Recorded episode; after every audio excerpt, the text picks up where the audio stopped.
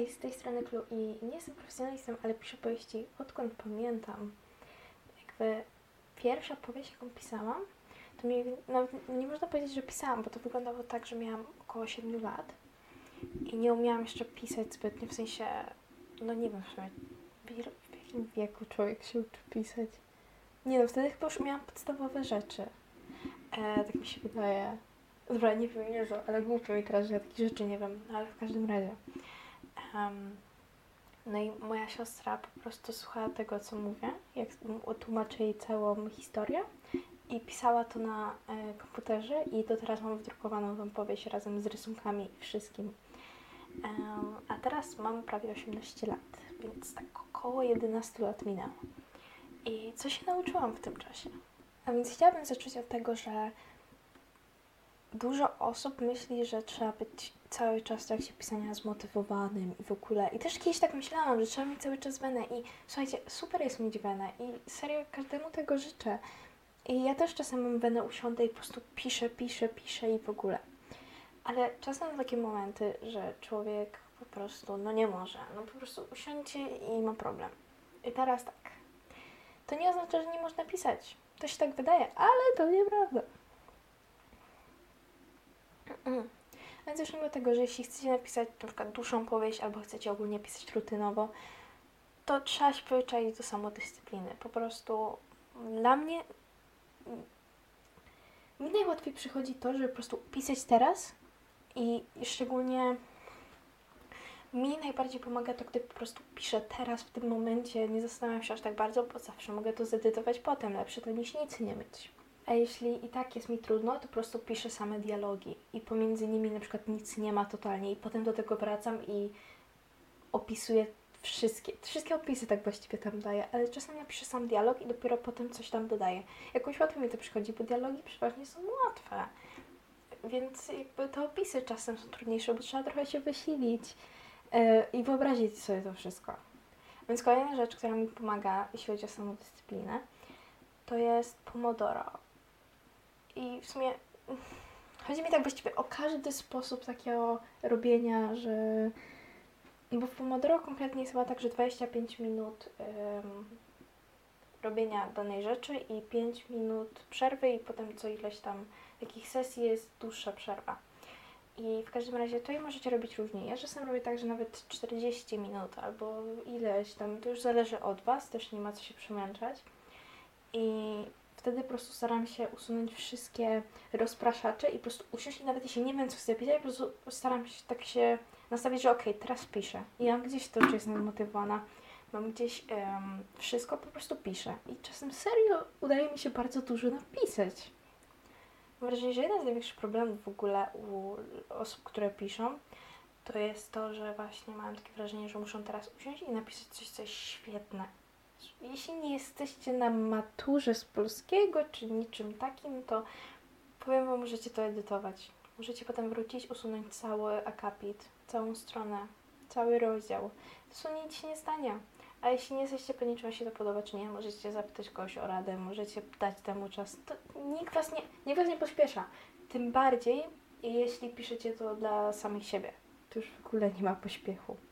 Każdy, myślę, przed snem miał kiedyś tysiąc pomysłów nagle. Cały dzień mogła być pustka, a przed snem nagle masz po prostu cały kryminał w głowie wymyślony. A więc e, sprawa jest tak, zasypiając ma się takie, na pewno to będę pamiętała rano, nie muszę tego zapisywać. No i nigdy się tego nie pamięta. Nigdy się tego nie pamięta.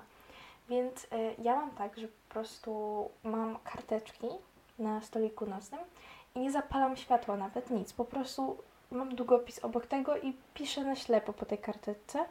I o dziwo, to jest czytelne rano. Więc polecam próbować. Możecie, wiecie, jeśli macie lampkę jakąś taką nocną, to polecam zawalić światło na chwilę, jeśli Wam to nie będzie przeszkadzało. I no to mogą być słowa kluczowe, to nie, mogą, nie muszą być zdania, ani nic z. Słowo kluczowe, słowo klucz. I z tematyki takich rzeczy ja bardzo polecam mieć tak jakby brudnopis, bo ja mam ogólnie zeszyty, które są takim ogólnym, gdzie robię całe planowanie. I ogólnie jeśli chodzi o cały jakby cały mój system planowania, ja mogę ogólnie nagrać na ten temat osobny filmik.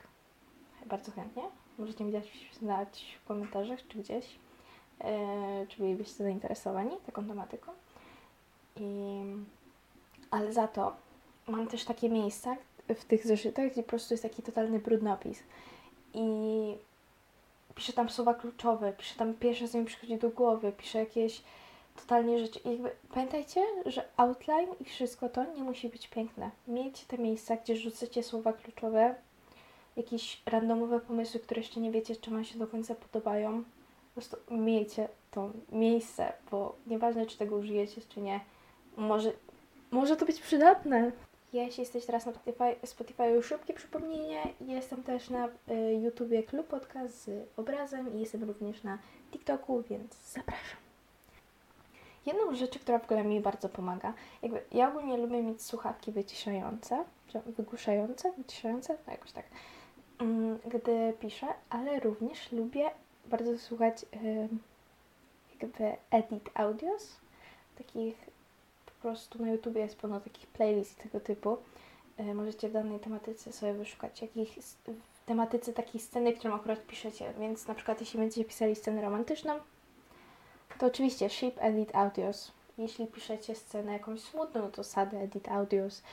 Jeśli piszecie po prostu jakąś taką scenę, która w sumie ni taka, ni owaka, to Random Edit Audios i w ogóle to pomaga, mam wrażenie, często, to nawet nie musi być edit, a to jest w ogóle może być Wasze własne jakieś playlisty czy coś, ale to pomaga wczuć się bardziej w to, co się dzieje, mam wrażenie.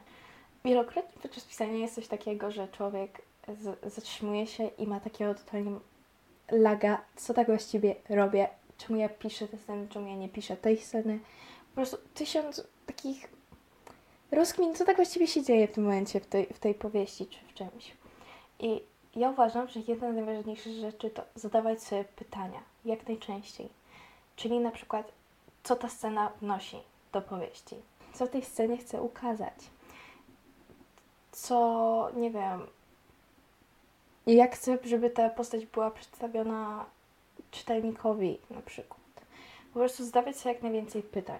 Nawet jeśli wydają się banalne. Po prostu zadawajcie sobie pytania. Myślę, że ten cały filmik można podsumować um, mówiąc, że po prostu piście. To jest moja rada. Po prostu piście. Jeśli nie macie w ogóle um, konkretnego pomysłu, jaką powieść chcecie pisać albo coś na stylu, to możecie nawet pisać o swoich momentach w życiu, które doświadczyliście i zobaczyć, jak Wam idzie przekazywanie tej sceny i w ogóle opisywanie tych uczuć i wszystkiego. Po prostu piście. Jeśli nie będziecie pisali, to nie będziecie mieli nawet co edytować, co za kilka lat do czego wrócić. Nie macie po prostu. No. Lubisz pisać? Pisz. Tu jest cała filozofia. I jeśli chodzi o rzeczy, które, mimo że ta motywacja też jest taka, przychodzi, odchodzi, to mogę nagrać cały też osobny filmik o tym, co mnie najbardziej motywuje osobiście. Więc jeśli jesteście zainteresowani w ogóle treściami takimi pisarskimi, to możecie dać w komentarzu znać. Dzisiaj Wam dziękuję bardzo za to, że tutaj byliście. Przypominam, e, co niedzielę są odcinki podcastu, we wtorki są randomowe treści, a w piątki jest gameplay Simsów.